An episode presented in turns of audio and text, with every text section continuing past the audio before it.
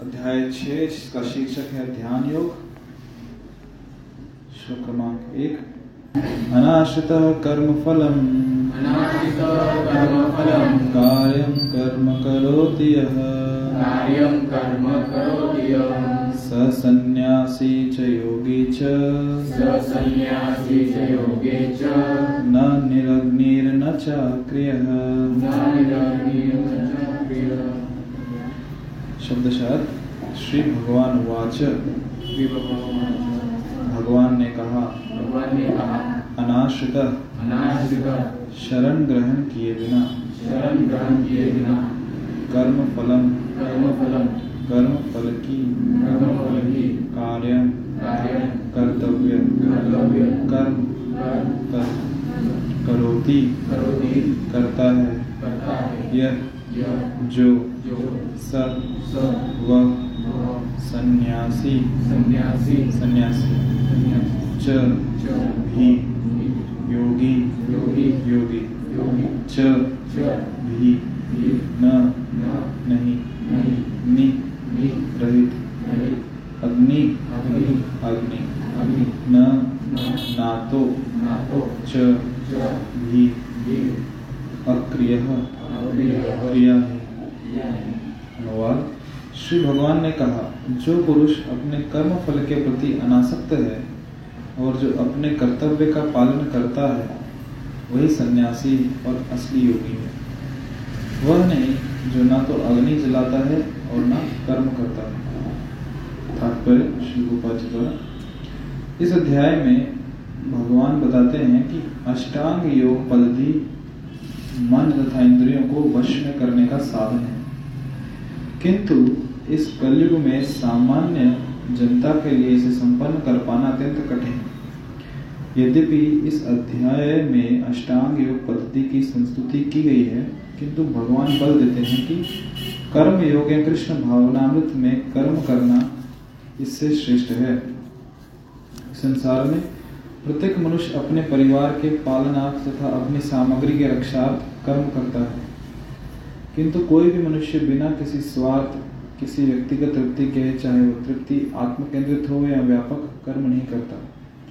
पूर्णता की कसौटी है कृष्ण भावनामृत में कर्म करना। पूर्णता की कसौटी है कृष्ण भावनामृत में कर्म करना, कर्म के फलों का भोग करने के उद्देश्य से नहीं। कृष्ण भावनामृत में कर्म करना प्रत्येक व्यक्ति का कर्तव्य है, क्योंकि सभी लोग परमेश्वर के अंश हैं। शरीर के अंग पूरे शरीर के लिए कार्य करते हैं। शरीर के अंग अपनी तुष्टि के लिए नहीं, अभी तो पूरे शरीर की तुष्टि के लिए कार्य करते हैं। इसी प्रकार जो जीव अपनी तुष्टि के लिए नहीं, अभी तो परब्रह्म की तुष्टि के लिए कार्य करता है, वही पूर्ण सन्यासी या पूर्ण योगी है। कभी कभी सन्यासी सोचते हैं कि उन्हें सारे कार्यों से मुक्ति मिल गई है, अतः वे अग्निहोत्र यज्ञ करना बंद कर देते हैं, लेकिन वस्तुतः वे स्वार्थी हैं, क्योंकि उनका लक्ष्य निराकार ब्रह्म में तादात्मय स्थापित करना होता है। ऐसी इच्छा भौतिक इच्छा से तो श्रेष्ठ है, किंतु ये स्वार्थ से रहित नहीं होती। इसी प्रकार जो योगी समस्त कर्म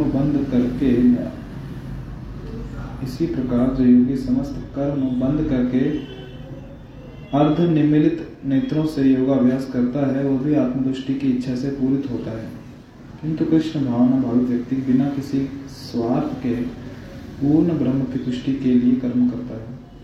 कृष्ण भावना भावित व्यक्ति को कभी भी आत्मदुष्टि की इच्छा नहीं रहती। उसका एकमात्र लक्ष्य कृष्ण को प्रसन्न करना रहता है, अतः वह पूर्ण सन्यासी या पूर्ण योगी होता है। त्याग के सर्वोच्च प्रतीक भगवान चैतन्य प्रार्थना करते हैं, न धनम न जनम न सुंदरीं कवितां वा जगदीश कामये मम जन्मनि जन्मनीश्वरे भवताद भक्ति रहे तुकी कई।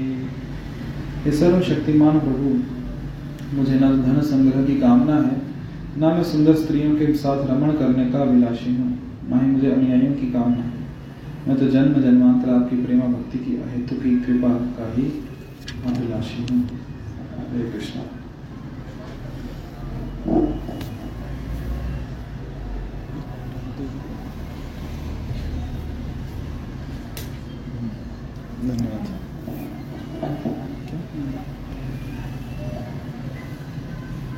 तो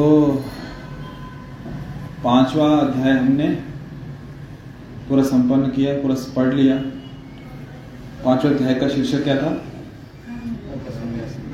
कर्म संन्यास योग। सही में कौन सी गीता पढ़ रहे हो?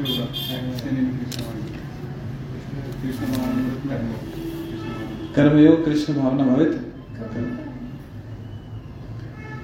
तो पिछले अध्याय में हमने देखा कि भगवान बता रहे हैं कि किस प्रकार कृष्ण भावना में कर्म करके हम प्रगति कर सकते हैं, किस प्रकार हम कृष्ण भावना में कर्म करके भगवान को प्राप्त कर सकते। अभी जो छठा अध्याय हम आरंभ कर रहे हैं आज, इसमें भगवान बताएंगे कि ध्यान योग का क्या मार्ग है, विशेषकर अष्टांग योग का, कि अष्टांग योग के अभ्यास से किस प्रकार हम भगवत प्राप्ति कर सकते हैं। ये आज के अध्याय में हम मतलब अभी जो अध्याय शुरू हो रहा है इसमें सीखेंगे।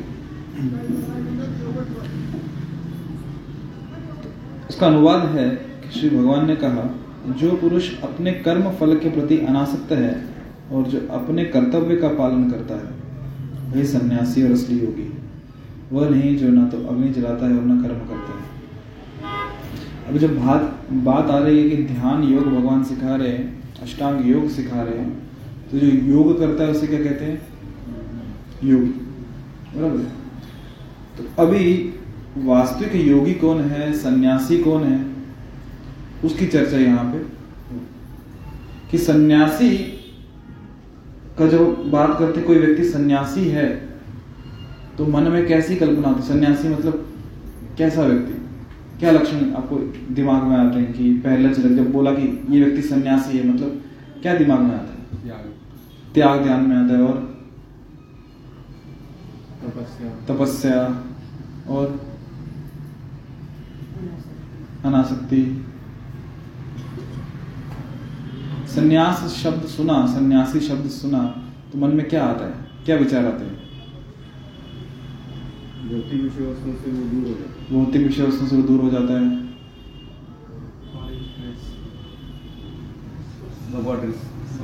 भगवा याद आता है, और क्या याद आता है?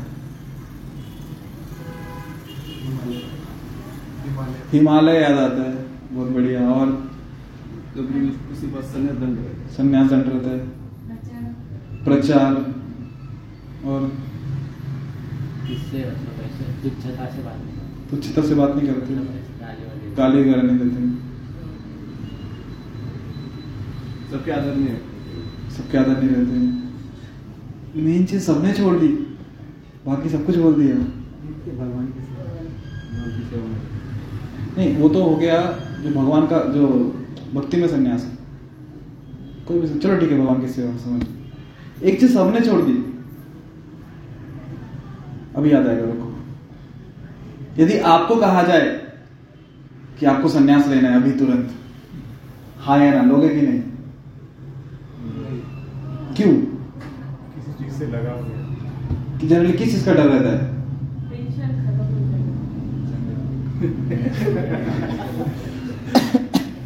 मेरा प्रश्न है कि अब लोगे या नहीं, पहले वो। तो उसके उत्तर में आपने कहा नहीं लेंगे, तो क्यों नहीं लेंगे, वो प्रश्न है अभी। हाँ, क्या है? जिम्मेदारी ज्यादा नहीं रहती, फैमिली की जिम्मेदारी, फैमिली इस दुनिया से इतना लगा हो जाता है कि वो छोटे। आप प्रश्न ही नहीं समझे मेरा, क्यों नहीं लोगे संन्यास इस सारे वातावरण से? हाँ, तो वही संन्यास, जब पहला डर जो मन में आता, जब कहा कि संन्यास लेना मतलब घर बार छोड़ना पड़ेगा, है ना, सब छोड़ना पड़ेगा। सैक्रिफाइस, त्याग बोला था शब्द, पर वो समझ नहीं आता जनरली त्याग मतलब क्या। पर जब बोला ना, सब कुछ छोड़ना पड़ेगा, घर छोड़ना पड़ेगा, परिवार छोड़ना पड़ेगा, सब ऐशो आराम भरी जिंदगी छोड़नी पड़ेगी, हिमालय में जाकर गुफा में बैठना पड़ेगा, है ना, तपस्या करनी पड़ेगी, तो लगता कि नहीं अपने बस की बात नहीं है। तो संन्यास जब भी शब्द सुनाई देता है तो लगता है कि त्याग, सब कुछ छोड़ देना। तो जब योग की बात हो रही है, विशेषकर ध्यान योग की, अष्टांग योग की, तो योग करना मतलब, तो वास्तविक में योगी कौन है? कौन है योगी? पहचानते हैं आप योगी को? जो संन्यासी है, संन्यासी कौन है, योगी कौन है? तो हमेशा जो धारणा, इसलिए भगवान विशेषकर ये श्लोक से ही शुरुआत कर रहे हैं कि अनाश्रितः कर्मफलं कार्यं कर्म करोति स संन्यासी च योगी च न निरग्निर्न च अक्रिय। संन्यासी मतलब उसको भी कुछ करने की आवश्यकता नहीं है, ऐसी विचारधारा रहती है। जो व्यक्ति है जो समाज में जी रहा है वो बहुत काम करता है, कष्ट करता है। कैसा काम करता है? या तो वो जॉब करेगा 9 से 5, आजकल वो भी टाइम बढ़ा दिया, 8 से 6 हो गए, 8 से 8 भी हो गए, कभी कभी ये वाले 8 से लेकर वो 8 से फिर वापस ये वाले 8 तक 24 घंटे भी हो जाता है। क्यों? जिसकी अगली शिफ्ट है वो आया नहीं।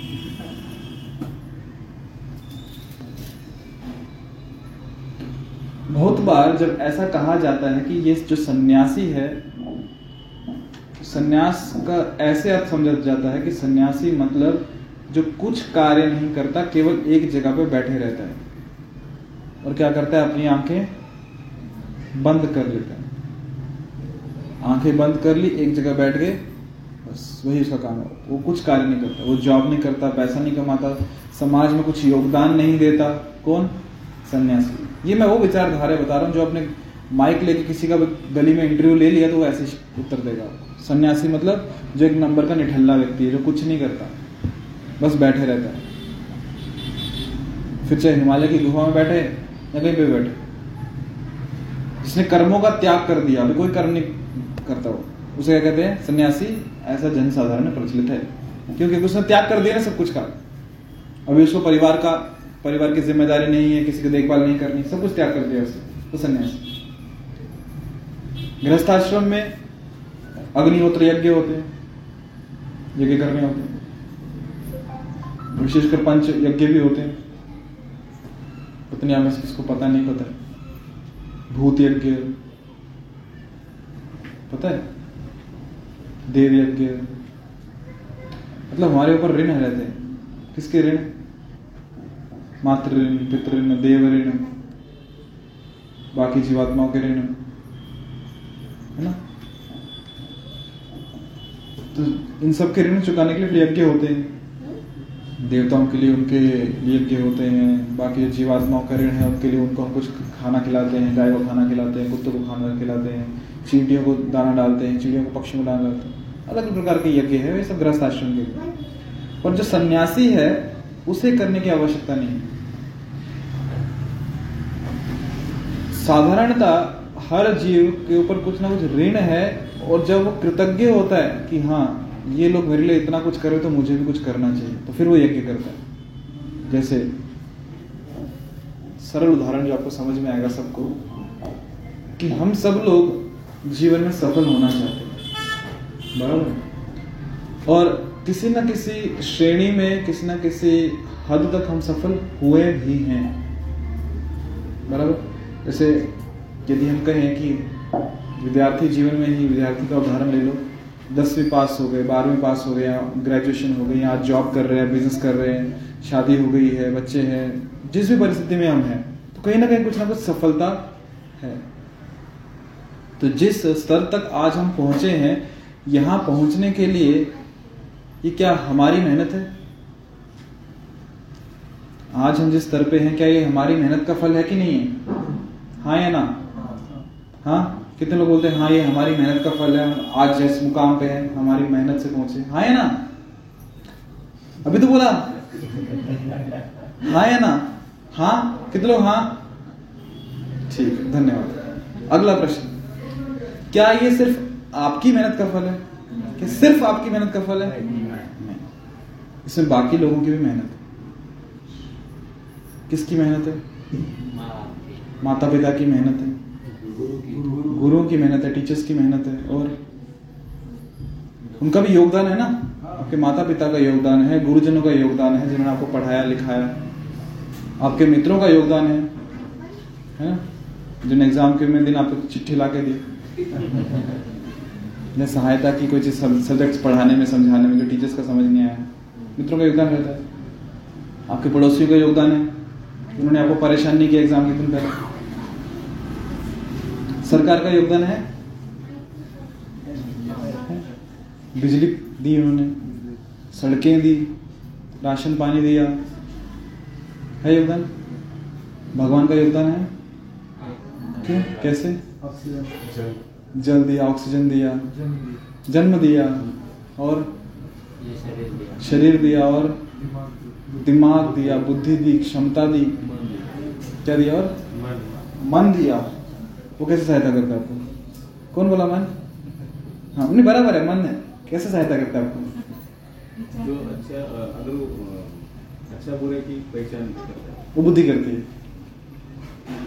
ठीक है, ये अलग टॉपिक है, फिर कभी डिस्कस करेंगे। पर मन यदि आपके नियंत्रण में है तो आपका मित्र है, वो भगवान ने दिया, बहुत अच्छा किया, भगवान का सहयोग है। तो हम क्या चर्चा कर रहे थे? हाँ, सफल, जिस जो सफलता आज हमने प्राप्त की है उसमें योगदान वो केवल हमारी अकेले की मेहनत नहीं है, उसके लिए बाकी लोगों के भी उसमें परिश्रम है, योगदान है। और जो व्यक्ति कृतज्ञ होता है वो इस योगदान को समझता है, उस कंट्रीब्यूशन को समझता है कि आज मैं जिस भी जो श्रेणी को पहुंचा हूं या जो जो मैंने जीवन में प्राप्त किया है, उस केवल मेरी अकेले की मेहनत नहीं है, बाकी लोगों का भी उसमें योगदान है। जो व्यक्ति कृतज्ञ होता है फिर वो क्या करता है, उस योगदान को समझता है, फिर जब उसे मिला है वो देने का प्रयास करता है। इसे कहते हैं वो यज्ञ करता है, वो देता है। यज्ञ में क्या होता है, त्यागी होता है ना, हम अर्पण करते हैं तो वो देता है। क्या करता है, किसी ने उसको पढ़ा लिखा के बड़ा किया तो अभी वो आगे किसी को पढ़ाता है। श्रमदान, किसी भी स्कूल में चला जाएगा, कॉलेज में चला जाएगा और फ्री में पढ़ा के आ जाएगा, क्यों, उसको भी किसी ने पढ़ाया। एक चीज ध्यान देना, थोड़ा टॉपिक से साइड में जा रहे हैं हम लोग, पर ठीक है, अभी बात निकली है तो। कृतज्ञता एक ऐसी वस्तु है कि बहुत बार हम सोचते हैं कि जीवन में सुखी होना चाहते हैं, पर एक सुखी व्यक्ति कृतज्ञ नहीं होता। एक कृतज्ञ व्यक्ति हमेशा सुखी रहता है, जो थैंकफुल है, ग्रेटफुल है। कृतज्ञ व्यक्ति हमेशा सुखी रहता है, आनंदित रहता है, और जरूरी नहीं कि जो व्यक्ति सुखी है वो कृतज्ञ रहे। और आप सुखी रहना चाहते हो तो कृतज्ञ रहे। एजुकेशन सिस्टम आजकल बहुत महंगा हो गया है। एक चीज जो समाज में देखी गई है, हो सकता है आप में से बहुत लोगों ने देखा होगा, ऑब्जर्व किया होगा, विशेषकर इंजीनियर्स, मेडिकल, ठीक है, मेडिकल सेक्टर पर्टिकुलरली पकड़ते हैं, ऐसे बहुत सारे उदाहरण हैं, जस्ट एक समझने के लिए एक मेडिकल सेक्टर पकड़ते हैं। एक MBBS की डिग्री यदि करनी हो, डॉक्टर बनना हो, तो एक सीट यदि, ठीक है, गवर्नमेंट में जॉब, सॉरी, गवर्नमेंट में कॉलेज में नंबर नहीं लगा, प्राइवेट सेक्टर से अगर डॉक्टर बनना है, MBBS करनी है, एक साल की फीस कितनी है? कम से कम 15 लाख, डोनेशन अलग से। ये सिर्फ एक साल की फीस, डोनेशन अलग से। यहाँ तो करोड़ में भी जा रहा है सिस्टम, डॉक्टर नहीं, कौन सा कॉलेज है आपको पता होगा। हाँ, ओके, तो अभी मुझे बताओ, ऐसा व्यक्ति जो इतना पैसा भर के डॉक्टर बनेगा, वो इतना पैसा रिकवर कहाँ से करेगा? उसकी 4-5 साल की उसकी डॉक्टर बनने के लिए उसने मान लो 1 करोड़ खर्च कर दिया, या 15 के हिसाब से पकड़ दो, कितना हो गया, 75 लाख, लगभग 1 करोड़ हो ही जाता है ना। इतना खर्च किया तो इतना उसको भी रिकवर भी करना है ना, कहाँ से करेगा वो? कहाँ से? प्रैक्टिस से, पेशेंट की जेब से, कि पहले मैं मेरा 1 करोड़ वापस निकालूं जो मैंने कॉलेज में दिया है, फिर कमाई आगे की करेंगे, ज्यादा में ऑब्वियसली निकालेगा वो। क्यों? ये गया है और मुझे उतना रिकवर करना है। इसके मन में कभी विचार नहीं आएगा कि मुझे यज्ञ करना है, मुझे किस कुछ योगदान देना है। उसको लगे मुझे दान दो, पहले इतना डोनेशन दिया, दान ऑलरेडी कॉलेज में दिया मैंने। पर जो व्यक्ति कहीं किसी की कृपा से लग गया कॉलेज में, अब गवर्नमेंट स्कॉलरशिप करो, सरकार की कृपा से लग गया, या किसी व्यक्ति ने उसकी पढ़ाई स्पॉन्सर कर दी, गरीब हालत में था, कैसे तो डॉक्टर बन गया, ऐसा व्यक्ति ना, उसको कुछ रिकवर नहीं करना अभी, उसका गया क्या था? कुछ नहीं। कृतज्ञ रहता है व्यक्ति, हमेशा ग्रेटफुल रहता है कि इनकी कृपा से मैं आज डॉक्टर बन गया।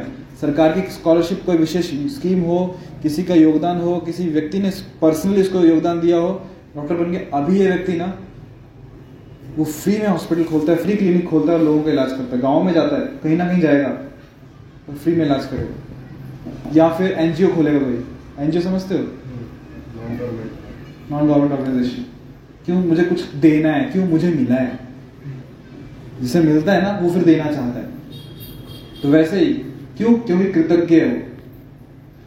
अभी जो ये डॉक्टर है, जो 1 करोड़ दे के डॉक्टर बना है, उसमें कृतज्ञता नहीं है। उसके मन में भावना क्या है? कि मुझे लूटा गया है। वो गुस्सा है अंदर, मुझे लूटा गया है, तो मैं क्या करूँगा अभी। पर जो व्यक्ति कृतज्ञ है कि मुझे दिया गया है, वो क्या करेगा? मुझे भी आगे देना है। तो वैसे ही गृहस्थ आश्रम में विशेषकर जो कृतज्ञ है, जानता है कि जो भी मुझे मिल रहा है मेरी अकेले की मेहनत से नहीं मिल रहा है, मुझे दिया गया है। इतने लोग मुझे सहकार्य कर रहे हैं। पशु हैं, देवता हैं, मनुष्य हैं, मातृ पित्र हैं। फिर तो जो प्रत्यक्ष दिख रहे हैं हमारे माता पिता, वो तो हैं ही। जो पूर्वज हैं वो भी हैं पितृलोक में। धरती माँ है, प्रकृति है, कितना कुछ है, नदियां हैं, पर्वत हैं, सबके प्रति कृतज्ञ रहता है वो। और फिर इनके लिए कुछ करना चाहता है, योगदान देता है कि किस प्रकार पितरों को प्रसन्न रखूं, उनको पिंडदान करूं, देवताओं को कैसे यज्ञ के द्वारा प्रसन्न रखूं, जो बाकी जीव जंतु हैं उन्हें कैसे कुछ भोजन की सामग्री देकर उन्हें प्रसन्न रखूं। फिर वो योगदान देना चाहता। और ये कर्तव्य है किसका? सभी का।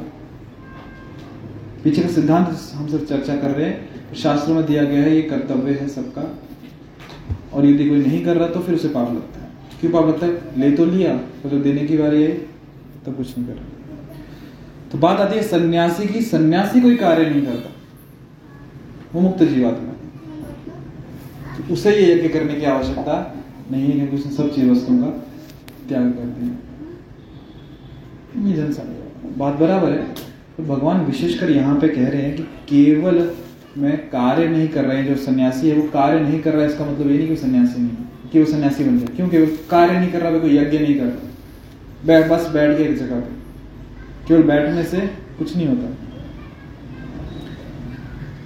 तो कौन वास्तविक सन्यासी है? तो कह रहे हैं केवल वो कर्म नहीं कर रहा, या अग्नि नहीं जला रहा। अग्नि नहीं जला रहा मतलब यज्ञ नहीं कर रहा, इसलिए वो सन्यासी नहीं बना। वो सन्यासी कब बना? जो पुरुष अपने कर्म फल के प्रति अनासक्त है और जो अपने कर्तव्य का पालन करता है, वही सन्यासी है असली। तो वास्तविक सन्यासी कौन है? 2 चीजें बोली हैं। पहला क्या? जो अपने कर्म फल के प्रति अनासक्त है और अपने कर्तव्य का पालन करता है। दोनों समझते हैं क्या करके। पहला क्या कह रहे हैं? जो अपने कर्म फल के प्रति अनासक्त।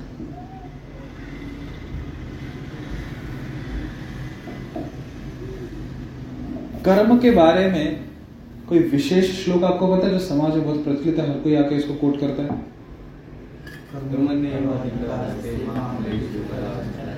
आगे इसका अर्थ कौन बताएगा? अभी एक कर्म करते रहो, फल की इच्छा मत करो। हाँ वही क्या? हाँ, फल की इच्छा मत करो। और भी कुछ कहना चाहता है श्लोक? भगवान के कर्म करते जाओ, भगवान के लिए कार्य करो, भगवान के लिए कार्य करो। मेरा एक प्रश्न है, आपने अर्थ बताया कर्म करते रहो फल की इच्छा मत करो। जब फल की इच्छा नहीं हो कर्म क्यों करूं? फल की इच्छा नहीं हो कर्म क्यों करूं? मुझे सैलरी नहीं चाहिए तो मैं जॉब क्यों करूं? मुझे भूख ही नहीं लगी है, मुझे खाने की इच्छा नहीं तो मैं खाना क्यों खाऊं? कर्म करना हमारा धर्म है, इसलिए कर्म करना पड़ेगा। ओके, तो यही पूरे समाज की हालत है। श्लोक सबको पता है और श्लोक कोड भी करते हैं, पर अर्थ नहीं पता। एक और है, क्या बोलते हैं, कर्म ही पूजा है। सुना, work is worship, but what kind of work is worship? कैसा कर्म पूजा, पर कैसा कर्म पूजा है वो कौन बताएगा? कर्म करो, फल की इच्छा मत करो, ये तो ठीक है, पर कैसा कर्म करो और कैसे फल की इच्छा मत करो, पूरा ज्ञान होना चाहिए ना। अभी जब बात आ रही है कर्मण्य एवधि कारस्ते, कहाँ पे वो श्लोक, कौन सा, चौथे अध्याय के तीसरे अध्याय गए, ठीक है। उसका अर्थ ये है कि भगवान कह रहे कर्मण्य एव अधिकारस्ते मा फलेषु कदाचन, कि पार्थ अर्जुन, तुम्हारा जो अधिकार है वो केवल कर्म करने में है, फल पर तुम्हारा अधिकार नहीं है। अधिकार किस पे? केवल कर्म करने पे। तुम कार्य कर सकते हो, पर फल मिलेगा नहीं मिलेगा, कैसा मिलेगा, कब मिलेगा, कितना मिलेगा, ये तुम्हारे हाथ में नहीं है। तुमने कर्तव्य कर लिया तुम्हारा, बस अभी मोकड़े हो जाओ। पर इसका मतलब ये नहीं है कि फल की इच्छा ही नहीं है, क्योंकि जब फल की इच्छा ही नहीं होगी व्यक्ति काम ही क्यों करेगा, कर्म क्यों करेगा, कर्तव्य नहीं करेगा। इस श्लोक का ये अर्थ नहीं है कि कर्म करो फल की इच्छा मत करो, इस श्लोक का, क्योंकि जब फल की इच्छा होगी तभी कर्म करेगा। जीतने की इच्छा इसलिए युद्ध करेंगे ना, धर्म की स्थापना करनी है तो युद्ध करेंगे। युद्ध क्यों किया? धर्म की स्थापना करनी है। धर्म की स्थापना अधिकार नहीं है रोकने वाला, जितना पढ़ना पढ़ लो। एग्जाम हॉल में गए, एग्जाम दे दिया, हमारा अधिकार खत्म। अभी अधिकार किसका है? किसका अधिकार है? पेपर चेक करने वाले। हमारे कोर्ट में बॉल थी, हमने अभ्यास मेहनत की ना, जिसपे अधिकार था वो कर लिया ना, तो जिसपे अधिकार ही नहीं उसको चिंता करके क्या लाभ? आप कुछ कर भी सकते हो क्या? कुछ नहीं कर सकते वहां पे। इसलिए जो पुरुष अपने कर्मफल के प्रति अनासक्त है, इस कर्मफल की बात हो रही है कि कर्म किया पर फल के प्रति आसक्ति नहीं है, फल की इच्छा से कर्म के अंतर समझ में आ रहा है। एक और है कि फल की इच्छा से मैंने कर्म किया, और दूसरा है कर्म के फल के प्रति अनासक्ति। कितने लोगों को समझ में आया? यही चीज हमेशा कंफ्यूज करती है सबको। क्या लगता है कि कर्म के फल के प्रति आसक्ति मतलब, सॉरी, कर्म फल के प्रति अनासक्ति मतलब कि मुझे कुछ चाहिए नहीं, चाहिए कुछ इच्छा नहीं है, मुझे कुछ नहीं करना, यही लगता है ना, यही लगता है। पर अर्थ क्या है? फल है, उसके लिए कर्म किया, पर अभी कर्म करने के बाद अभी फल के लिए कोई इच्छा नहीं। आया स्वीकार करेंगे, नहीं आया तो कुछ नहीं कर सकते। अंदर समझ में आ रहा है? ऐसा व्यक्ति जो होता है ना, इसको बोलते हैं ड्यूटी बाउंड, कि फिर वो कर्म अपना कर्तव्य रूप में करता है कि मेरा कर्तव्य है, इसमें मुझे करना है।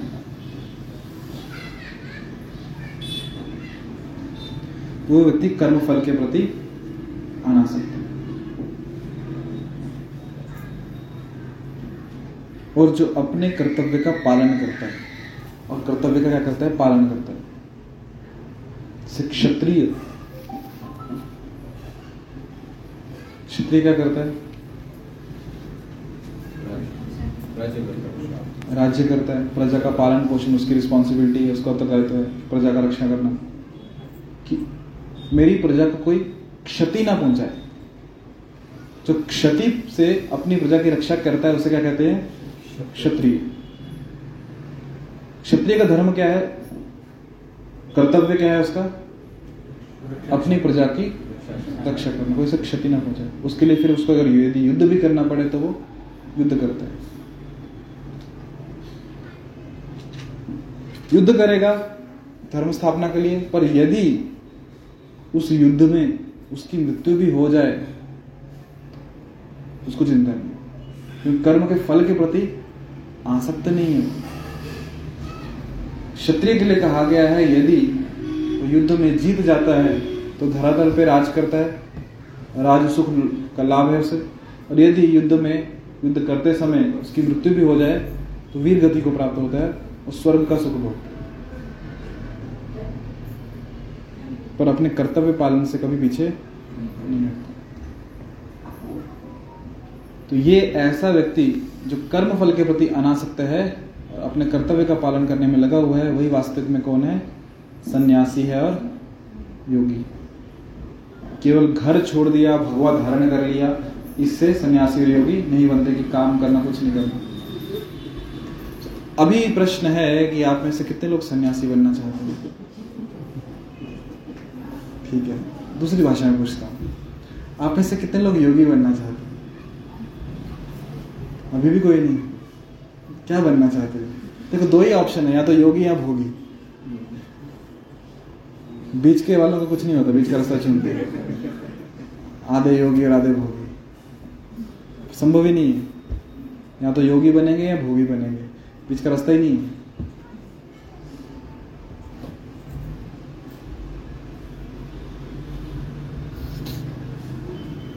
गेंद से सबने खेला होगा, है ना? गेंद या तो ऊपर जाती है या नीचे आती है। कभी देखा बीच में लटक रही है हवा में? देखा कभी? वैसे ही या तो योग करेंगे ऊपर जाएंगे, या भोग करेंगे तो नीचे आएंगे, बीच में कहीं नहीं लटकने वाले। त्रिशंकु की तरह। त्रिशंकु पता ना कौन है? नहीं पता तो फिर कभी कथा करेंगे। तो या तो योगी बनेंगे या भोगी बनेंगे, बीच में लटकने नहीं वाले। तो डिसाइड कर लो क्या करना है। योग करके ऊपर जाना है, ऊपर जाना मतलब प्रगति पथ में जाना है, या फिर भोग करके अधोगति, अपनी चेतना ऊपर की ओर उठानी है या चेतना को नीचे भेजना है। ये बीच में लटकना पॉसिबल ही नहीं है। जब गेंद बीच में नहीं लटक सकती तो हम कैसे लटकेंगे? इसमें उदाहरण आता है बाइबल में, जीसस क्राइस्ट बोलते हैं आइदर बिकम हॉट और become cold, if you become lukewarm I spit on you. या तो बनना तो गर्म बनो या ठंडे बन जाओ एकदम। जो बीच में कोमट रहते हैं ना, कहते उन पे थूकता हूं मैं, ना इधर के ना उधर के। या तो बनना योगी बनो या भोगी बनो, बीच का बनने का मतलब नहीं है। योग भी कर रहे और भोग भी कर रहे। कभी कभी बहुत स्ट्रांग शब्द आ जाते हैं, ठीक है, क्षमा करना। हाँ, तो प्रश्न है कि हम क्या बनना चाहेंगे, सन्यासी या योगी? ठीक है, हाँ, सन्यासी दो योगी दोनों कुछ भी चलेगा, दोनों एक ही है। तो वास्तविकता में यदि हमें सन्यासी बनना है तो सन्यासी के कार्य क्या होते हैं? सिंपल कार्य भगवान ने बताया, दो ही कार्य हैं। पहला कर्म फल से अनासक्ति और दूसरा कर्तव्य का पालन करना। यदि हम हमारे कर्म फलों से अनासक्त होकर कर्म कर रहे हैं और दूसरा क्या बोला, कर्तव्य का पालन कर रहे हैं, तो हम सन्यासी योगी। और यदि ऐसा नहीं कर रहे तो क्यों शर्मा रहे? बोलो ना, भोगी। भोगी उसका जीवन कैसा होता है? नहीं, दुखी होता है, वो बराबर है, आपने एकदम रिजल्ट बता दिया। उसका जीवन कैसे गुजरता है, क्या कार्य कैसे होते हैं उसकी? आसक्ति होती है, इसलिए तो भोगता है ना वो। जब अनासक्त है ना तो त्याग कर दिया उसने, मिला मिला, नहीं मिला तो नहीं मिला। भोगी आसक्त है, उसको वस्तु चाहिए चाहिए, और फिर क्या होता है, उसके लिए कष्ट करता है और फिर अशांत रहता है। और दूसरा योगी के लिए क्या कहा है? एक हो गया अनासक्त, दूसरा भगवान क्या बोल रहे हैं, योगी कर्तव्य का पालन करता है। उसके विपरीत भोगी क्या करता है, कर्तव्य का पालन नहीं करता। अभी प्रश्न आप ये पूछ सकते, कौन से कर्तव्य की बात हो रही है? कर्मफल से अनासक्ति, वो समझ में आ गया? आ गया कि नहीं? सिर्फ मुझे समझ में आया। कर्तव्य का पालन, कौन से कर्तव्य का पालन है? योगी कौन से कर्तव्य का पालन करता है? तो अभी देखो,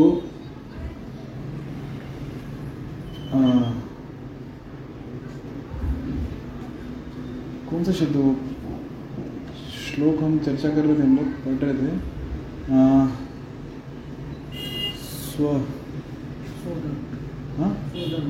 स्वधर्म। धन्यवाद। हाँ, कहाँ पढ़ रहे थे? ठीक है, बराबर वाला था। स्वधर्म आज कौन सा वार है? शुक्रवार, गुरुवार, बुधवार। हाँ, बुधवार को गीता क्लास था VCC में, तो वहाँ चर्चा चल रही थी स्वधर्म के ऊपर। भगवान अर्जुन कहते हैं कि स्वधर्म के लिए युद्ध करो। तो अर्जुन का धर्म क्या है? क्षत्रिय। तो उसका कर्तव्य क्या है? युद्ध करना। तो जब अर्जुन योगी बन रहा है मतलब उसका अपना कर्तव्य का पालन करना है। क्षत्रिय का कर्तव्य क्या है? युद्ध करना। तो स्वधर्म की जब हम बात करें तो स्वधर्म किस पे निर्भर करता है कि हमारा स्व कहाँ पे स्थित है। धर्म तो हम जानते हैं, पर स्व कहाँ पे स्थित है? स्व का अर्थ समझते हो? स्व का मतलब होता है मैं। तो मेरा मैं कहाँ पे स्थित है? वो आत्म स्तर पे है या भौतिक स्तर पे?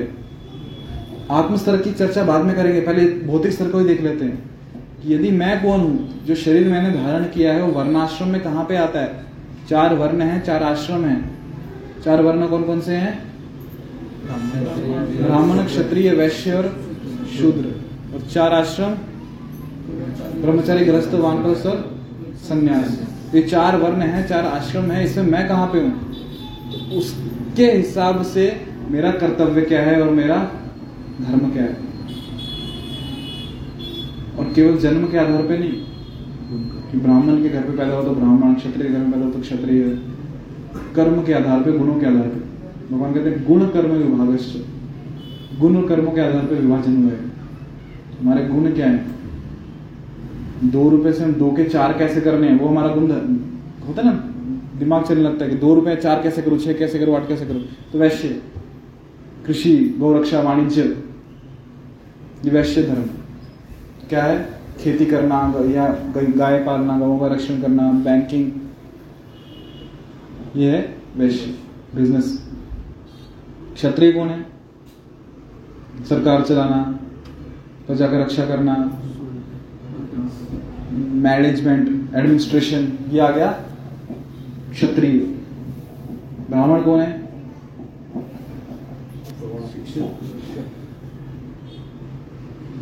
यज्ञ, आचरण, पठन पाठन। यज्ञ करते हैं, वेदों का अध्ययन करते हैं, दूसरों को पढ़ाते हैं, ये कौन है? ब्राह्मण। और शूद्र कौन है? जो ऊपर के तीनों की सेवा करते हैं। आज की भाषा में कहा जाए जो जॉब करते हैं। शास्त्र कह रहे हैं, मैं नहीं कह रहा।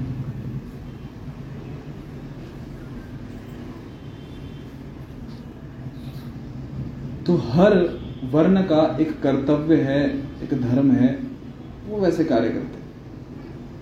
उनके गुण और धर्म के आधार पर, कर्मों के आधार पर, जन्म के आधार पर। डॉक्टर का बेटा डॉक्टर नहीं होता, उसको पहले ट्रेनिंग लेनी पड़ती है। तो वैसे जन्म से सब शूद्र हैं, फिर ट्रेनिंग होती है वैश्य बनने की, ब्राह्मण बनने की, क्षत्रिय बनने की। तो ट्रेनिंग कौन देता है? जनरली माता पिता ही पहले ट्रेनिंग दे देते हैं। पहले गुरु होते हैं, बाद में गुरुजन के पास जाने जाते हैं। माता पिता से संस्कार मिल जाते हैं, पूर्व जन्म के भी संस्कार होते हैं। क्षत्रिय, माता पिता क्षत्रिय हैं तो बहुत स्वाभाविक है कि वो भी क्षत्रिय बन जाए, वही वातावरण घर में है ना। और ब्राह्मण जिस घर में है, माता पिता ब्राह्मण हैं, वेदों का अध्ययन हो रहा है, संस्कार हैं, तो स्वाभाविक है वो भी ब्राह्मण ही बनेगा आगे चल के। जो वैश्य कुल में है, पिताजी बिजनेसमैन है तो बेटा क्या करेगा? वो बिजनेसमैन ही बने। ऐसे चांसेस हैं, जरूर नहीं। डॉक्टर का बेटा है, माता डॉक्टर है, पिताजी डॉक्टर है, चांस है कि डॉक्टर बनेगा। और इसका मतलब जरूरी है डॉक्टर बनेगा जब तक वो पढ़ाई नहीं करता, ट्रेनिंग नहीं लेता। 5 साल पढ़ाई, MBBS की डिग्री, उसके बाद कहीं डॉक्टर, किसी जो डॉक्टर ऑलरेडी है उसके हाथ के नीचे प्रैक्टिस करना। तो वैसे नहीं करेगा तो डॉक्टर नहीं बनेगा। केवल किसी माता पिता के घर में जन्म हुआ है डॉक्टर का, तो हम लोग जाएंगे उससे ऑपरेशन कराने। गुण और कर्म महत्वपूर्ण। अभी ये चर्चा हम क्यों कर रहे हैं? इसलिए कर रहे हैं उसका अपना कर्तव्य है, एक स्वधर्म है जिसका वो पालन करता है। वो जिस शरीर, जो शरीर धारण किया है, उस शरीर का वर्ण क्या है, आश्रम कौन सा है, ब्रह्मचारी है, गृहस्थ है, वानप्रस्थ है, संन्यास है, उस आश्रम के स्तर पर उसके कुछ कर्तव्य हैं। वो उस कर्तव्य का उसे पालन करना अनिवार्य है, तभी वो योगी। गृहस्थ आश्रम में यज्ञ कर रहे हैं तो योगी, और तब यदि कर्तव्य पालन नहीं कर रहे तो फिर भोगी। क्षत्रिय का धर्म है प्रजा की रक्षा करना, और क्षत्रिय प्रजा की रक्षा ना करे और ऐशो आराम भरी जिंदगी गुजार रहा है तो फिर क्या है वो, फिर वो भोगी है। ब्राह्मण है और वेदों का अध्ययन नहीं कर रहा, शास्त्रों का अध्ययन नहीं कर रहा, तो क्या करेगा वो, कुछ ना कुछ कर्तव्य पालन नहीं कर रहा मतलब भोगी है, अपना आराम देख रहा है। बराबर, ये है कर्तव्य। सबके अपने अपने कर्तव्य होते हैं, अपने अपने धर्म होते हैं। पति धर्म, पत्नी धर्म, माता धर्म, पितृधर्म, पुत्र धर्म, पुत्री धर्म, ये सब धर्म है, ये सब कर्तव्य हैं जिसका हमें पालन करना है। जिस भी वर्णाश्रम धर्म में जहाँ पे भी हम कर्तव्य का पालन कर रहे हैं तो हम योगी हैं, नहीं कर रहे तो। ये सरल शब्दों में हम यदि समझे तो अभी एक स्तर ऊपर उठते हैं, ये होगा शरीर के स्तर। स्व धर्म, स्व शरीर पे था तो हमने देख लिया। यदि हम जान रहे हैं, आत्म साक्षात्कार हो गया, समझ में आ रहा है कि स्व कौन हूँ, मैं कौन हूँ, आत्मा हूँ, मुझ में आत्मा है, ऐसा नहीं मैं कौन हूँ, मैं आत्मा हूँ। और आत्मा मतलब कौन हूँ, किसका हूँ, परमात्मा का हूँ, भगवान का अंश हूँ। तो मेरा धर्म क्या है, उनकी सेवा करना। अंश का धर्म है, अंश का कर्तव्य है पूर्ण की सेवा करना, मेरा धर्म है भगवान की सेवा करना, वो मेरा कर्तव्य है। और जब मैं कर्तव्य कर रहा हूँ नियम पूर्वक, उस कर्तव्य का पालन कर रहा हूँ तो फिर मैं कौन हूँ, वास्तव में योगी, क्योंकि वो मेरा कर्तव्य है भगवान की सेवा करना। शरीर में इतने सारे अंग हैं, अंश हैं किसके, पूरे शरीर के, और उससे क्या होता है, वो कार्य क्या है अंश का, पूर्ण की सेवा करना। बराबर, शरीर को ताकत आती है भोजन करने से, अंश का काम क्या है, शरीर की सेवा करना, ना कि खुद की सेवा करना। आलू का पराठा दिखा, बांध लिया हाथ में, हाथ में तो मैं हाथ में बांध के रखूंगा आलू का पराठा, क्यों, मुझे पूर्ण की सेवा नहीं करनी, तो क्या होगा, शक्ति आएगी, कब तक बांध के रखेगा हाथ में आलू का पराठा। तो वैसे ही हमारा कर्तव्य क्या है, भगवान की सेवा। तो कर्तव्य का पालन करेंगे तो क्या है हम लोग, योगी। और फिर कर्म फल के प्रति अनासक्त, कर्म कर रहे हैं पर वो अधिकार है हमारा, वो करते रहेंगे, जीवन भर करेंगे, फल आया नहीं आया कोई टेंशन। तो ऐसा व्यक्ति कौन है, योगी। अभी इसमें कह रहे हैं और जो अपने कर्तव्य का पालन करता है, ये एक स्तर है, इसके ऊपर भी एक स्तर है। तात्पर्य प्रत्येक बार प्रभुपाद जी का क्या बोल रहे हैं, फिर हम वो याद दिलाना अगर मैं भूल गया तो, कर्तव्य के ऊपर के स्तर के ऊपर बारे में चर्चा करेंगे, यदि भूल गया तो याद दिलाना। तात्पर्य में श्री प्रभुपाद जी कह रहे हैं कि इस अध्याय में भगवान बताते हैं कि अष्टांग योग पद्धति मन तथा इंद्रियों को वश में करने का साधन है। तो अभी ये जो पूरा अध्याय है अष्टांग योग पे चलेगा, इसका उद्देश्य ये है कि मन और इंद्रियों को कैसे नियंत्रण में लाया जाए। क्योंकि कहना बहुत आसान है, हमने समझ लिया कि कर्म फल के प्रति अनासक्ति, कर्तव्य का पालन करना, दो ही चीजें हैं, समझ में आ गया। तो पर जब करने लगते हैं तब नानी याद आ जाती है।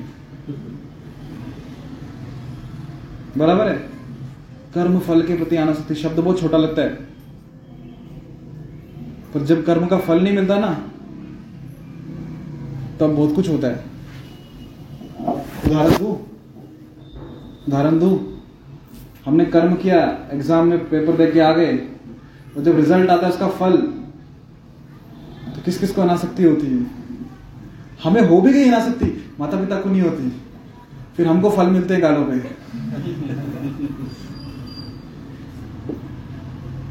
तो कर्म फल के प्रति अनासक्ति, ये कहना आसान है पर तभी हो पाएगा यदि वास्तव में अनासक्ति। और दूसरा कर्तव्य का पालन, कर्तव्य का पालन करने में एक बाधा थी, जानते हो क्या है,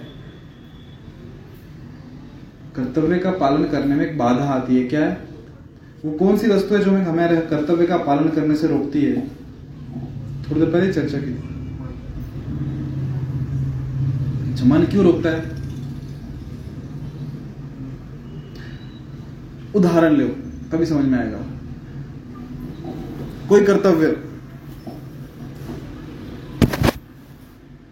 तो चलो एक पुलिस वाले का उदाहरण लो, पुलिस वाले का कर्तव्य है, क्या कर्तव्य है कि यहां पे सिग्नल पे वो खड़ा हो गया, उसका कर्तव्य है कि यहां से कोई बिना हेलमेट के नहीं जाना चाहिए, बिना लाइसेंस के नहीं जाना चाहिए, वो अपने कर्तव्य का पालन कर रहा है।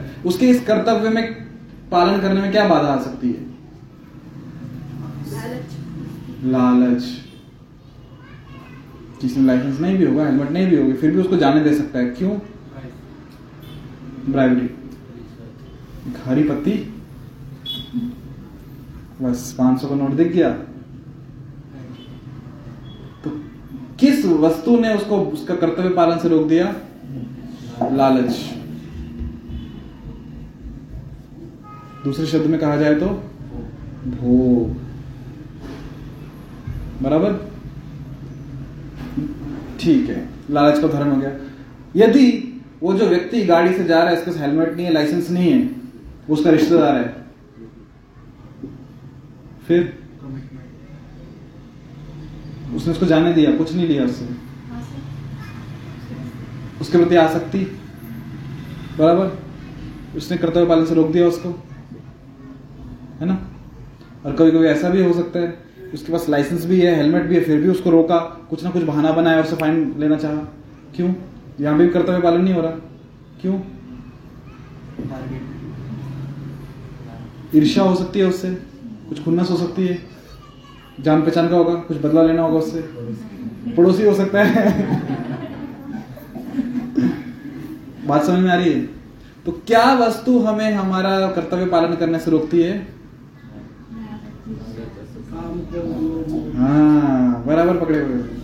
काम, क्रोध, लोभ, मोह, मद, मात्सर्य, जो षड रिपु हैं, जो अनर्थ हैं, वो हमें कर्तव्य पालन करने से रोकता है।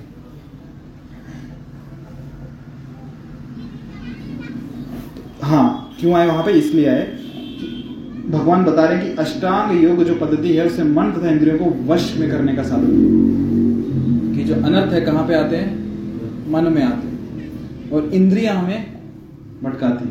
तो इंद्रियों से ऊपर कौन है? मन है। यदि मन नियंत्रण में आ गए तो इंद्रियां भी नियंत्रण में आ जाएंगी। तो अष्टांग योग पद्धति से हम क्या करने का प्रयास कर रहे हैं? मन को नियंत्रण में लाने का प्रयास कर रहे हैं, बराबर। तो वो अष्टांग योग अभी हम इस अध्याय में पढ़ेंगे, किंतु इस कलयुग में सामान्य जनता के लिए इसे संपन्न करना अत्यंत कठिन है। कौन सा? अष्टांग योग, बहुत कठिन है। अष्टांग योग आपको पता है ना कैसे करते हैं? नहीं पता? इस अध्याय हम सीखेंगे। यम, नियम, अत्याहार, प्राणायाम, और क्या कह रहे थे इसमें? ध्यान, धारणा, समाधि, ये सब चीजें। आप में से कितने लोग प्राणायाम करते? देख लो, 3 लोग, बाकी सब तो यहीं पे कम हो गए। यम नियम तो अलग से हैं, डूज एंड डोंट्स, क्या करना है क्या नहीं करना आएगा आगे। पीठ सीधी करके बैठे रहना है घंटों घंटों तक, यहाँ तो 2 मिनट में हालत खराब हो जाती है। जैसे बैठ गए, बस बैठ गए, फिर पाँव भी नहीं हिलाना, गर्दन नहीं हिलानी, कुछ नहीं है। बहुत सारे यम नियम है। खाना क्या है, पीना क्या है, कितना सोना है, ध्यान लगा के बैठना है। तो वो प्रभुपाद जी कह रहे हैं कलयुग में करना बहुत कठिन है। यद्यपि इस अध्याय में अष्टांग योग पद्धति की संस्तुति की गई है, किंतु भगवान बल देते हैं कि कर्म योग या कृष्ण भावनामृत में कर्म करना इससे श्रेष्ठ है। तो जो 5वां अध्याय हमने पढ़ा, उसमें जो भगवान बता रहे हैं वो जो ज्ञान है, वो ये जो आने वाला 6ठा अध्याय जो हम पढ़ने वाले उससे श्रेष्ठ है। इस संसार में प्रत्येक मनुष्य अपने परिवार के पालनार्थ तथा अपनी सामग्री के रक्षार्थ कर्म करता है, किंतु कोई भी मनुष्य बिना किसी स्वार्थ, किसी व्यक्तिगत तृप्ति के, चाहे वह तृप्ति आत्मकेन्द्रित हो या व्यापक, कर्म नहीं करता, बराबर। यही हमने चर्चा की कि हम में से हर कोई व्यक्ति किस लिए काम कर रहा है, कार्य कर रहा है? कुछ ना कुछ स्वार्थ होता है, इसलिए कार्य करता है। फिर वो स्वार्थ व्यक्तिगत भी हो सकता है, व्यापक भी हो सकता है, आत्मकेंद्रित भी हो सकता है, व्यापक भी हो सकता है। ये बात फिर उस पर निर्भर करती है कि हमारा स्व कहाँ पे स्थित है। स्व मतलब मैं। यदि मैं आत्मकेंद्रित हूं कि मैं केवल अपने बारे में सोच रहा हूं, तो अपने बारे में सोचूंगा, मैं उसके लिए स्वार्थ हूं, स्वार्थी हूं। फिर यदि मैं सोच रहा हूं मैं केवल शरीर हूं, तो जब मेरा स्व थोड़ा विस्तृत होता है, फिर मैं मेरे परिवार को अपना मानता हूं कि मैं मतलब मेरा परिवार। फिर 4-5 लोगों के बारे में सोचूंगा, फिर मैं वो स्वार्थ देखूंगा मेरा। फिर और विस्तृत होता है तो फिर मेरा मोहल्ला, मेरा नगर सेवक बन गया। फिर क्यों मैं, मतलब ये मेरा नगर मेरा है। फिर उनके लाभ के बारे में सोचेगा, उनके फायदे के बारे में, उनके रक्षा के बारे में। अभी स्व इतना विस्तृत हुआ, फिर स्व और विस्तृत होता है तो अपने तालुका के बारे में, अपने राज्य के बारे में, स्टेट के बारे में चीफ मिनिस्टर बन जाएगा। चीफ मिनिस्टर क्या बोलते हैं, मुख्यमंत्री। तो उसका स्व कहाँ पे है, एक राज्य तक सीमित हो गया, पर बढ़ गया है। अभी केवल अपने शरीर के बारे में सोच रहा। और ऐसा व्यक्ति त्याग और बलिदान भी करता है, किसके लिए, दूसरों के लिए, पर वास्तव में वो अपने लिए कर रहा है। क्यों, उसका स्व कहाँ पे है, ये मेरा राज्य, ये मेरे राज्य के लोग, ये मतलब मैं ही हूं, तो उनके लिए वो त्याग और बलिदान करने को भी तैयार रहता है। ये उस स्वार्थ से श्रेष्ठ है जो केवल अपने आप को शरीर समझ रहा है, केवल अपने बारे में सोच रहा है। उस स्वार्थ को क्या बोलेंगे, सेल्फिश ना, बराबर ना, स्वार्थ। दूसरा शब्द है ना एक लोकल, हिंदी में क्या, लोभ, लालच, लोभ। तो अभी ये किसके बारे में, केवल अपने बारे में नहीं सोच रहा, इसका मैं बढ़ गया, अभी उनके लाभ के लिए सोच रहा है। हो सकता है ये व्यक्ति दूसरे राज्य के बारे में ना सोचे, दूसरे राज्य के बारे में उसको, दूसरे राज्य में फायदा हो रहा है, नुकसान हो रहा है, इसको कुछ लेना देना नहीं है। इसको सिर्फ किससे लेना देना है, मेरे राज्य में फायदा होना चाहिए, क्योंकि इसका स्वार्थ कहाँ पे, अभी अपने राज्य में, इसका स्व कहाँ पे, अपने राज्य में। फिर स्व और विस्तृत होता है तो मेरा देश, मेरा वतन, इसके लिए प्राणों को त्याग दूंगा मैं। क्यों, मेरा राज्य है, सॉरी मेरा देश है, मेरा वतन। ऐसा होता है क्यों, अभी स्व और विस्तृत हो गया, तो मेरे देश के बारे में सोचूंगा, देश के लिए मर मिटूंगा। क्यों, ये मैं हूं। मेरे देश को किसी ने गाली दी तो गुस्सा आएगा, क्यों, ये मैं हूं। हाँ, बाजू वाले के देश को दो जितने देनी, मुझे कुछ लेना देना नहीं, क्योंकि वो मैं नहीं हूं ना। मैं कौन सा हूं, ये देश में। तो मेरा स्व कहाँ पे स्थित है, इस बात पे निर्भर करता है, वो कितना संकुचित है या कितना विस्तृत है।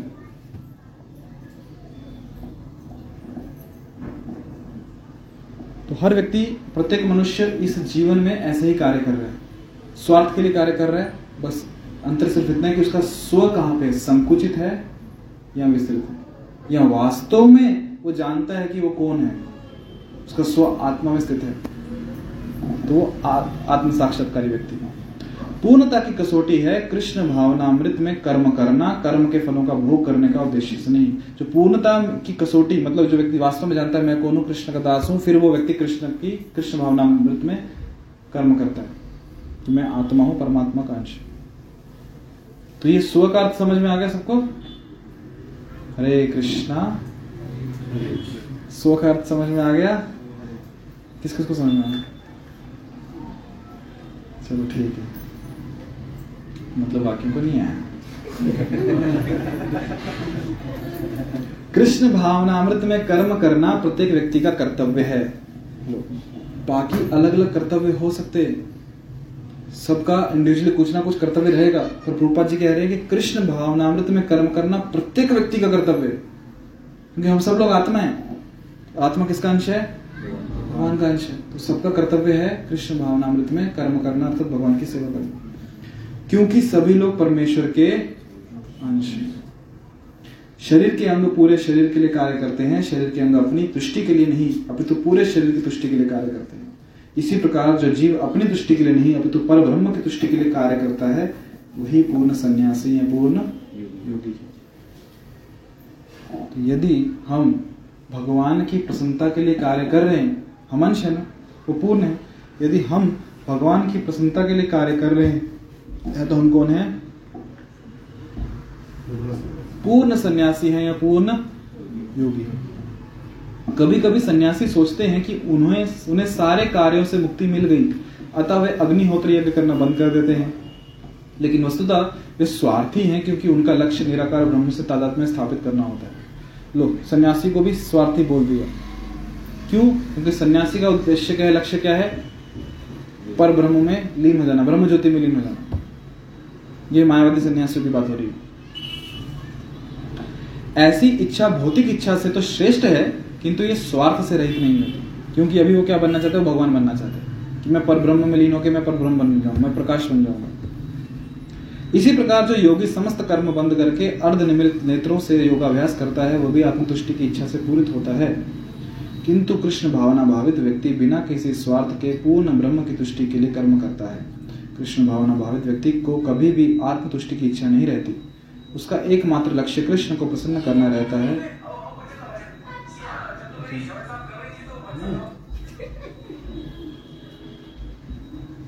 कृष्ण भावना भावित कहाँ से बदल रही है ऐसी सेलेक्ट करो ना उसको, किसका है वो?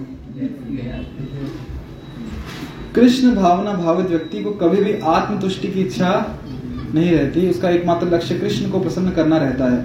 अतः वो पूर्ण संन्यासी या पूर्ण योगी होता है।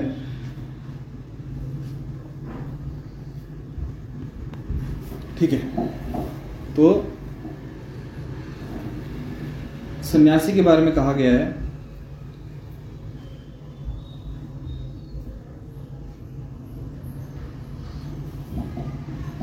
सन्यासी ने सब कुछ छोड़ दिया, सब कुछ त्याग दिया, सब भोग विलास छोड़ दिए। जो माया देवी देख रही है कि जो व्यक्ति है, जीवात्मा है, इसने सब चीज़ों का त्याग कर दिया, इसे कुछ भोग करने की इच्छा नहीं है, संसार की सब चीज़ें छोड़ दी, तो अब इसका क्या किया जाए, इसको कैसे भौतिक जगत में रखा जाए। तो माया देवी अपना लास्ट इतना आखिरी जो अस्त्र बचा वो चलाती, सब अस्त्र फेल हो गया, अभी आखिरी अस्त्र उनके पास बचा है, ये चलाऊंगी अभी, इससे जीवात्मा फंस जाएगा भौतिक जगत में। वो आखिरी अस्त्र क्या है? महादेवी अस्त्र चलाती है, तुम ही भगवान हो, कहाँ भगवान को ढूंढ रहे हो, तुम ही भगवान हो। सोचता क्या सच में मैं भगवान हूँ? वाह, तो मैं तो, मुझे तो पता नहीं मैं भगवान हूँ। तुम बस भूल गए हो, तुम्हें जब जिस दिन याद आ जाएगा कि तुम भगवान हो, तुम भगवान बन जाओगे। अच्छा, तो याद करने के लिए क्या करना पड़ेगा? जब मुझे याद आ जाए मैं भगवान हूँ, कुछ नहीं, बस ये योग साधना करो, तुम्हारी अंदर की शक्तियां वापस जाग जाएंगी और तुम्हें याद आ जाएगा कि तुम भगवान हो। लग पड़ता है उसमें, थोड़ी शक्तियां मिल जाती है, सिद्धियां मिल जाती है, अरे वाह, उसे लगता है मैं भगवान हूँ, और वो ज्ञान दूसरों को देता है फिर कि आप भी भगवान हो। लोग बोलते हैं कि रामचंद्र कौन थे? एक साधारण जीवात्मा थे, बस उनको पता था कि वो भगवान बन गए, इसलिए वो भगवान थे। कृष्ण कौन है? वो जीवात्मा थे हम सबकी तरह, बस उन्हें ज्ञान था कि वो भगवान है। क्या किया हमने भगवान बनने के लिए? कृष्ण ने हिमालय में जाकर योग साधना की, 6 दिन के थे, पूतना को मार दिया। कौन सी योग साधना करनी पड़ी? और पूतना कोई साधारण राक्षसनी थी, खेचरी थी वो। खेचरी जानते हो? जो उड़ती है, विशेष कैटेगरी है राक्षसियों में। चर्चा क्या कर रहे थे हम, याद है? हाँ, हम ये चर्चा कर रहे थे कि आपको याद नहीं है कि आप भगवान हो। तो ये माया देवी आखिरी अस्त्र फेंकती है कि ये और कहीं तो फंसा नहीं, क्या होता है इसमें फंस जाते लोग।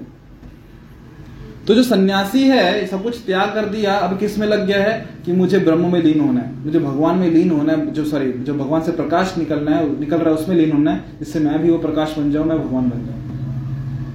तो यहाँ पे उसका स्वार्थ है कि वो भगवान बनना चाहता है। परंतु जो भक्त है, जो कृष्ण भावना में है, उसे ये स्वार्थ भी नहीं चाहिए। उसे क्या, केवल क्या उसकी इच्छा है? पूर्ण ब्रह्म की तुष्टि के लिए कर्म करता है वो, केवल भगवान की संतुष्टि के लिए कार्य करता है। और उसका एकमात्र लक्ष्य क्या है? कृष्ण को प्रसन्न करना। और वही वास्तव में पूर्ण सन्यासी है, पूर्ण योगी है। चैतन्य महाप्रभु की प्रार्थना है, शिक्षाष्टकम का 3वां श्लोक, चौथा श्लोक है। न धनम न जनम न सुंदरीं कवितां वा जगदीश कामये, मम जन्मनि जन्मनीश्वरे भवताद भक्ते रहे तुके त्वयि। ये मुझे कुछ नहीं चाहिए, ना धन, पैसा भी नहीं चाहिए, फॉलोअर्स भी नहीं चाहिए। सारी दौड़ आजकल उसके लिए, फॉलोअर्स के लिए, share, like and subscribe. Chaitanya Mahaprabhu कह रहे मुझे फॉलोअर्स भी नहीं चाहिए, मेरे अनुयायी बड़े नहीं, ना सुंदर स्त्री चाहिए और ना ही मान सम्मान चाहिए, कुछ भी नहीं चाहिए। केवल एक ही इच्छा है, क्या है वो? मम जन्मनि जन्मनीश्वरे भवताद भक्तिर अहेतु की। तो कितनी बार जन्म मृत्यु से मुक्ति भी नहीं मांग रहे, मुक्ति हम सब लोग जो भक्ति में आते हैं, आध्यात्मिकता में आते हैं, पहला क्या इच्छा होती है? मुझे मुक्ति चाहिए। क्यों मुक्ति चाहिए? परेशान हो गया हूँ जी, दुनिया से परेशान हो गया हूँ, हे भगवान उठा ले, अभी बहुत दिन देख लिए। तो क्या चाहिए? मुक्ति चाहिए। पर यहाँ पे जितने हम लोग क्या बोल रहे हैं, मुक्ति भी नहीं चाहिए, बार बार आना पड़े, मम जन्मनि जन्मनीश्वरे, मैं तो जन्म जन्मांतर आने को तैयार हूं, पर आपकी प्रेमा भक्ति की अहेतु की कृपा का अभिलाष, हर जन्म में क्या करूं, आपकी भक्ति में सेवा करूं, बार बार आने के लिए तैयार। ये प्रार्थना का स्तर है। खैर हमारे लिए बहुत दूर की बात है, हम तो अभी इसी बैठ के भगवान उठा लो, मुक्त कर दो हमें इस दुखमय जीवन से। चलो कम से कम उस बहाने तो भगवान के आश्रम में आ रहे हैं, पर इससे ऊपर किस तरह क्या बार बार जन्म लेना पड़े चलेगा, पर भक्ति में।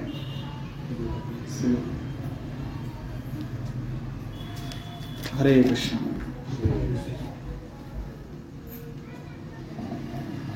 जो पुरुष अपने कर्मफल के प्रति अनासक्त है और जो अपने कर्तव्य का पालन करता है, वह संन्यासी और असली योगी है। वह नहीं जो तो अग्नि जलाता है और ना कर्म करता है। ठीक है, कुछ प्रश्न? कोई प्रश्न नहीं।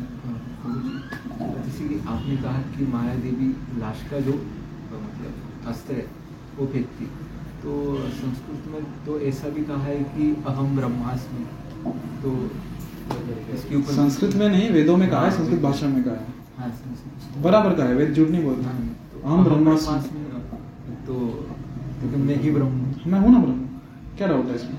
हाँ, लेकिन आपने कहा कि मैं ब्रह्म नहीं हूँ, मैं ईश्वर नहीं हूँ। हाँ तो मैं ईश्वर नहीं हूँ, ब्रह्म तो हूँ। हाँ ब्रह्म हूँ ना, ब्रह्म।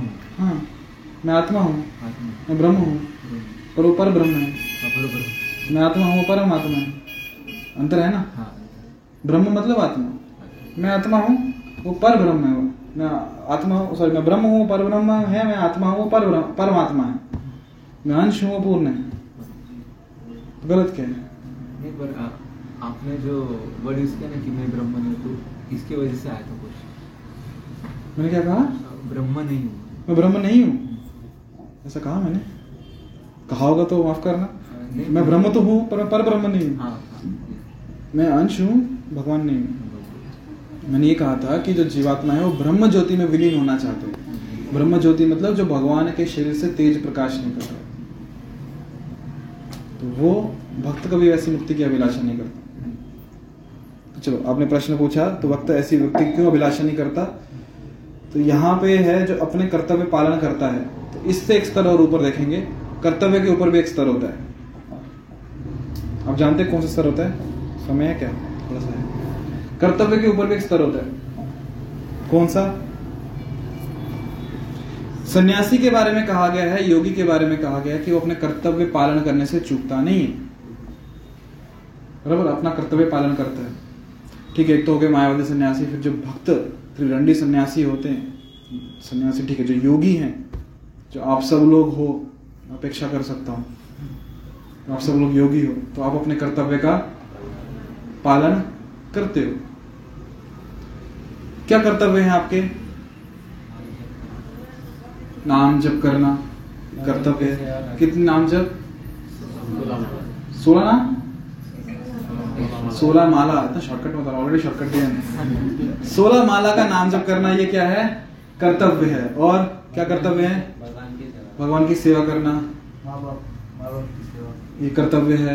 और गुरु की सेवा, और अपने धर्म की रक्षा,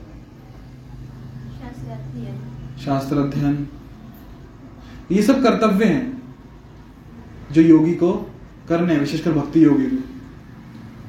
16 माला नाम जप करना, 4 नियमों का पालन करना, भगवान की सेवा करना, वैष्णवों की सेवा करना, ये हमारे कर्तव्य हैं। सुबह जल्दी उठना है ना, शास्त्रों का अध्ययन करना, ये कर्तव्य है। कर्तव्य से ऊपर भी एक चीज वस्तु होगी जो श्रेष्ठ होगी।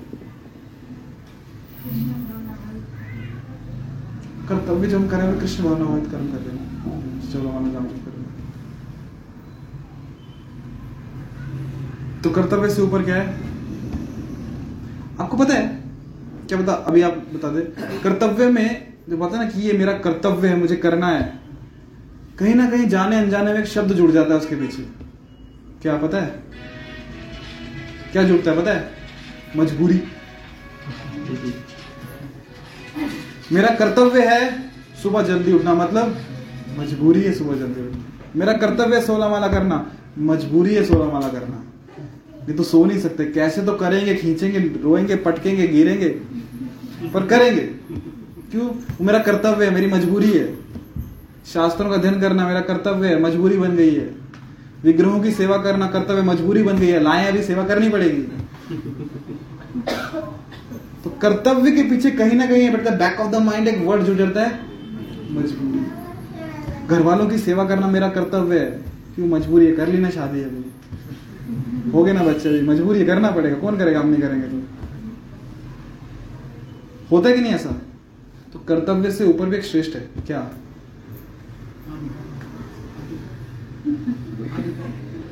क्या कह रहे हो? अधिकार। अधिकार, ओके। भक्ति।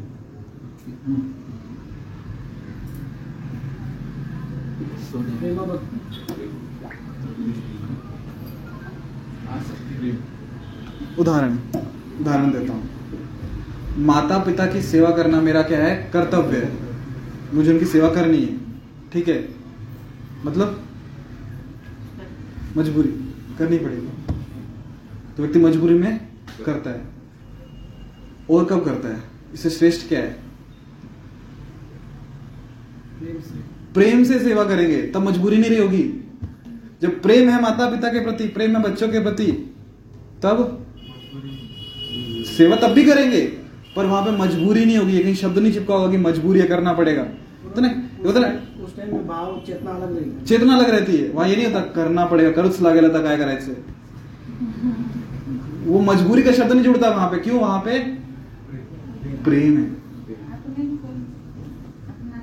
हाँ, अपनापन क्यों है? अपनापन है तो उससे प्रेम आया ना। देखो, व्यक्ति कोई कार्य करता है, कब करता है? 3 स्तर होते हैं, 3 नहीं 4 स्तर पकड़ लो। सबसे निचला और निकृष्ट स्तर होता है व्यक्ति जब कोई कार्य करता है। कब करता है? जब डर होता है, डर के मारे करते हैं। पिताजी ने कहा जाओ मम्मी की हेल्प करो किचन में, जाना पड़ेगा, क्यों, नहीं तो फटके। तो डर के कारण वो सेवा कर रहा है, डर से सेवा हो रही। सो खुशी नहीं हो रही, पर क्या है? डर है कि करना पड़ेगा, नहीं तो भटके पड़ेंगे। उसके ऊपर का स्तर है डर के ऊपर का लोभ, लालच। पापा ने कहा है जब मम्मी की सेवा करो तब तुम्हारे लिए आते समय चॉकलेट का पैकेट लेके आओ, तो उस लालच के लिए वो जाएगा मम्मी की सेवा करने के लिए। समझ में आ रहा है अंतर? पहला व्यक्ति कार्य कर रहा है किस लिए? डर से। फिर कर रहा है लोभ, लालच से। तीसरा, उसे समझ में आ रहा है कि माता मेरी सुबह से शाम तक कार्य करती रहती है, थक जाती है, किसके लिए कर रही है? मेरे लिए कर रही ना, तो मेरा कर्तव्य है कि मैं क्या करूं? पुत्र हूं, मेरी माता है, मात्र ऋण है, कर्तव्य पूर्ण सेवा करता है। क्यों कर रहा है? मजबूरी में, कर्तव्य है मेरा, मैं पुत्र हूं, बन गया कैसे तो इसका पुत्र, भी करनी पड़ेगी सेवा। करता है वो, क्यों? कर्तव्य है। पर उससे भी श्रेष्ठ क्या है? प्रेम। मेरी माँ है, प्रेम करता हूं इससे, तो मैं सेवा करूंगा, यहाँ कोई मजबूरी नहीं, खुद से करेगा, तकलीफ भी होगी तो भी करेगा। कर्तव्य में ऐसा हो सकता है कि मैं नहीं कर पा रहा तो किसी और को भेज दूं, तुम करो, और प्रेम में वो स्वयं करेगा। जैसे बहुत बार ऐसा होता है कि घर में विग्रह होते हैं और पूर्वजों ने लाके रखे। अब घर के जो परिवार का कर्तव्य है कि विग्रहों की सेवा करना, पर हमसे हो नहीं रही, क्यों? जॉब है, बिजनेस है, इतना कुछ है, तो एक पुरोहित रख देते हैं। पुरोहित को सैलरी देंगे महीने की, तुम सेवा करो, हमारा कर्तव्य है सेवा करने की, हम तुमको सैलरी दे रहे हैं, तुम सेवा करो। पर जहाँ प्रेम होगा वहाँ पुरोहित की आवश्यकता नहीं है, हम स्वयं सेवा करेंगे, क्यों? भगवान मेरे हैं। तो ये 4 स्तर है। पहला कौन सा है? डर, उसके ऊपर लोभ, उसके ऊपर कर्तव्य, सबसे ऊपर प्रेम। अभी जब बात हो रही कर्तव्य का पालन करना, जो योगी कर्म करता है, कर्तव्य का पालन करते हुए कर्म करता है। अभी हमें कर्म कैसे करना है। हरे कृष्णा,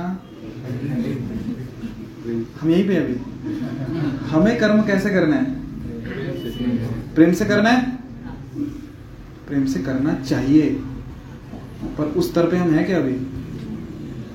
नहीं, मानो या ना मानो हम उस स्तर पे नहीं है। हम किस स्तर पे हैं अभी?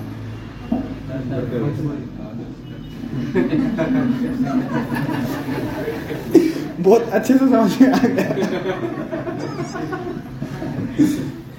यदि कर्तव्य के स्तर पे भी है ना तो भी बहुत बहुत बधाई आपको, पर बहुत बार हम कर्तव्य के स्तर पे भी नहीं होते, हम दो स्तर पे खेल रहे होते हैं, या तो डर या लोभ, नहीं करेंगे तो पाप लगेगा इसका डर, या कुछ चाहिए भगवान से इसका। मंदिर जाना है, क्यों? नहीं गए तो पाप लगेगा, देवाचस्त करो लगे, सुनाए नहीं गए तो पाप लगेगा। इस्लाम धर्म है ना, पूरा डर पे चल रहा है। सीरियसली ऐसा नहीं करोगे तो ये होगा, ऐसा नहीं करोगे तो ये होगा, डर। और उसे श्रेष्ठ क्या है? लोभ। हम डर नहीं है पर लोभ है, ज्यादा श्रेष्ठ नहीं है पर उससे थोड़ा लोभ में व्यक्ति, मुझे कुछ चाहिए, ये भगवान पास करा दो, नारे लाके फोड़ूंगा,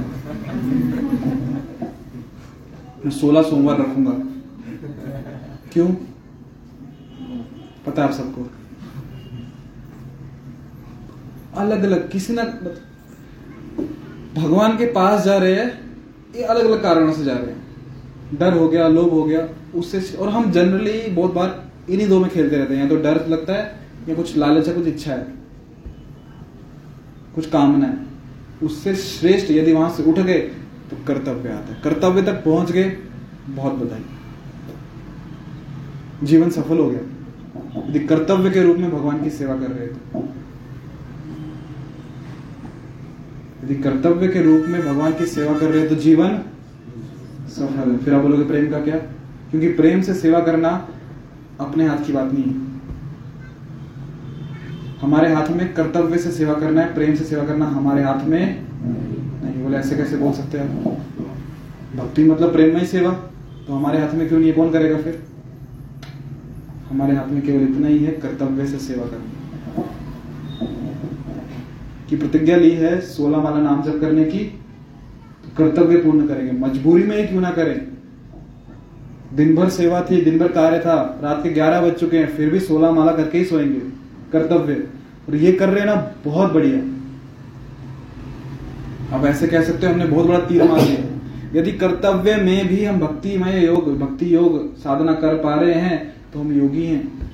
बहुत बड़ा तीर मार लिया हमने, क्योंकि बहुत बार हम कर्तव्य रूप में भी नहीं कर पाते। कर्तव्य है कि शास्त्रों का अध्ययन करना, कर पा रहे हैं कर्तव्य, मजबूरी पकड़ के करो, कर रहे हैं, बहुत अच्छी बात है। मजबूरी में 4 नियमों का पालन कर रहे हैं, बहुत अच्छी बात है। मजबूरी में 16 माला का नाम जप कर रहे हैं, बहुत अच्छी बात है। मजबूरी में शास्त्रों का अध्ययन कर रहे हैं, बहुत अच्छी बात है। मजबूरी में सेवा कर रहे हैं, बहुत अच्छी बात है। मजबूरी में करो, पर करो, क्योंकि जब मजबूरी में करते रहेंगे ना, कर्तव्य समझ के करेंगे। इसे रूप गोस्वामी भक्ति सामर सिंधु में कहते हैं वैदेही भक्ति, नियमों का पालन करते हुए गुरु के आश्रम में भक्ति करना। जब ऐसे करेंगे ना तो क्या होगा? अनर्थ निवृत्ति होगी। जो हृदय में कलमश है, गंदगी है, वो धुलेगी और फिर जाके उत्पन्न होगी रागानुगा भक्ति, प्रेमा भक्ति जिसे आप कहते हो, जहां पे स्वाभाविक रूप से भक्ति होने लगेगी। फिर आपको करने नहीं पड़ेगी, फिर नियम आपको करने नहीं पड़ेंगे, होने लगेंगे। 16 माला शास्त्रों का दिन आपको मजबूरी में नहीं करना पड़ेगा, होगा। आपको ऐसे होता ना, कर्मत नहीं, मन नहीं लगेगा जब तक हो नहीं रहा 16 माला, मन नहीं लगेगा कि शास्त्रों का अध्ययन नहीं किया, क्यों? अभी स्वभाव में आ गया। प्रेम से फिर तब जाके भगवान की सेवा करेंगे। वो हमारे हाथ में नहीं है, वो उनके हाथ में। वो जब प्रेम देंगे तब देंगे, हमारे हाथ में क्या? केवल कर्तव्य पूर्वक उनकी सेवा करना। कभी भी भूल के भी, सपने में भी मत सोचना कि हम प्रेम से भगवान की सेवा कर रहे हैं, क्योंकि उस स्तर पे हम नहीं, उस स्तर वो देंगे। हमारे हाथ में केवल क्या है? कर्तव्य से भगवान की सेवा करना। इसलिए भगवान कह रहे हैं कर्तव्य का पालन करते हैं। ठीक है, अच्छा आपका प्रश्न था वहां से, चलो ठीक है। हरे कृष्णा। और कुछ प्रश्न किसी का? कोई प्रश्न नहीं तो यहाँ रुके। हरे कृष्ण। श्रीमद् भगवद गीता की, श्रील रूपाद की। हरे कृष्ण।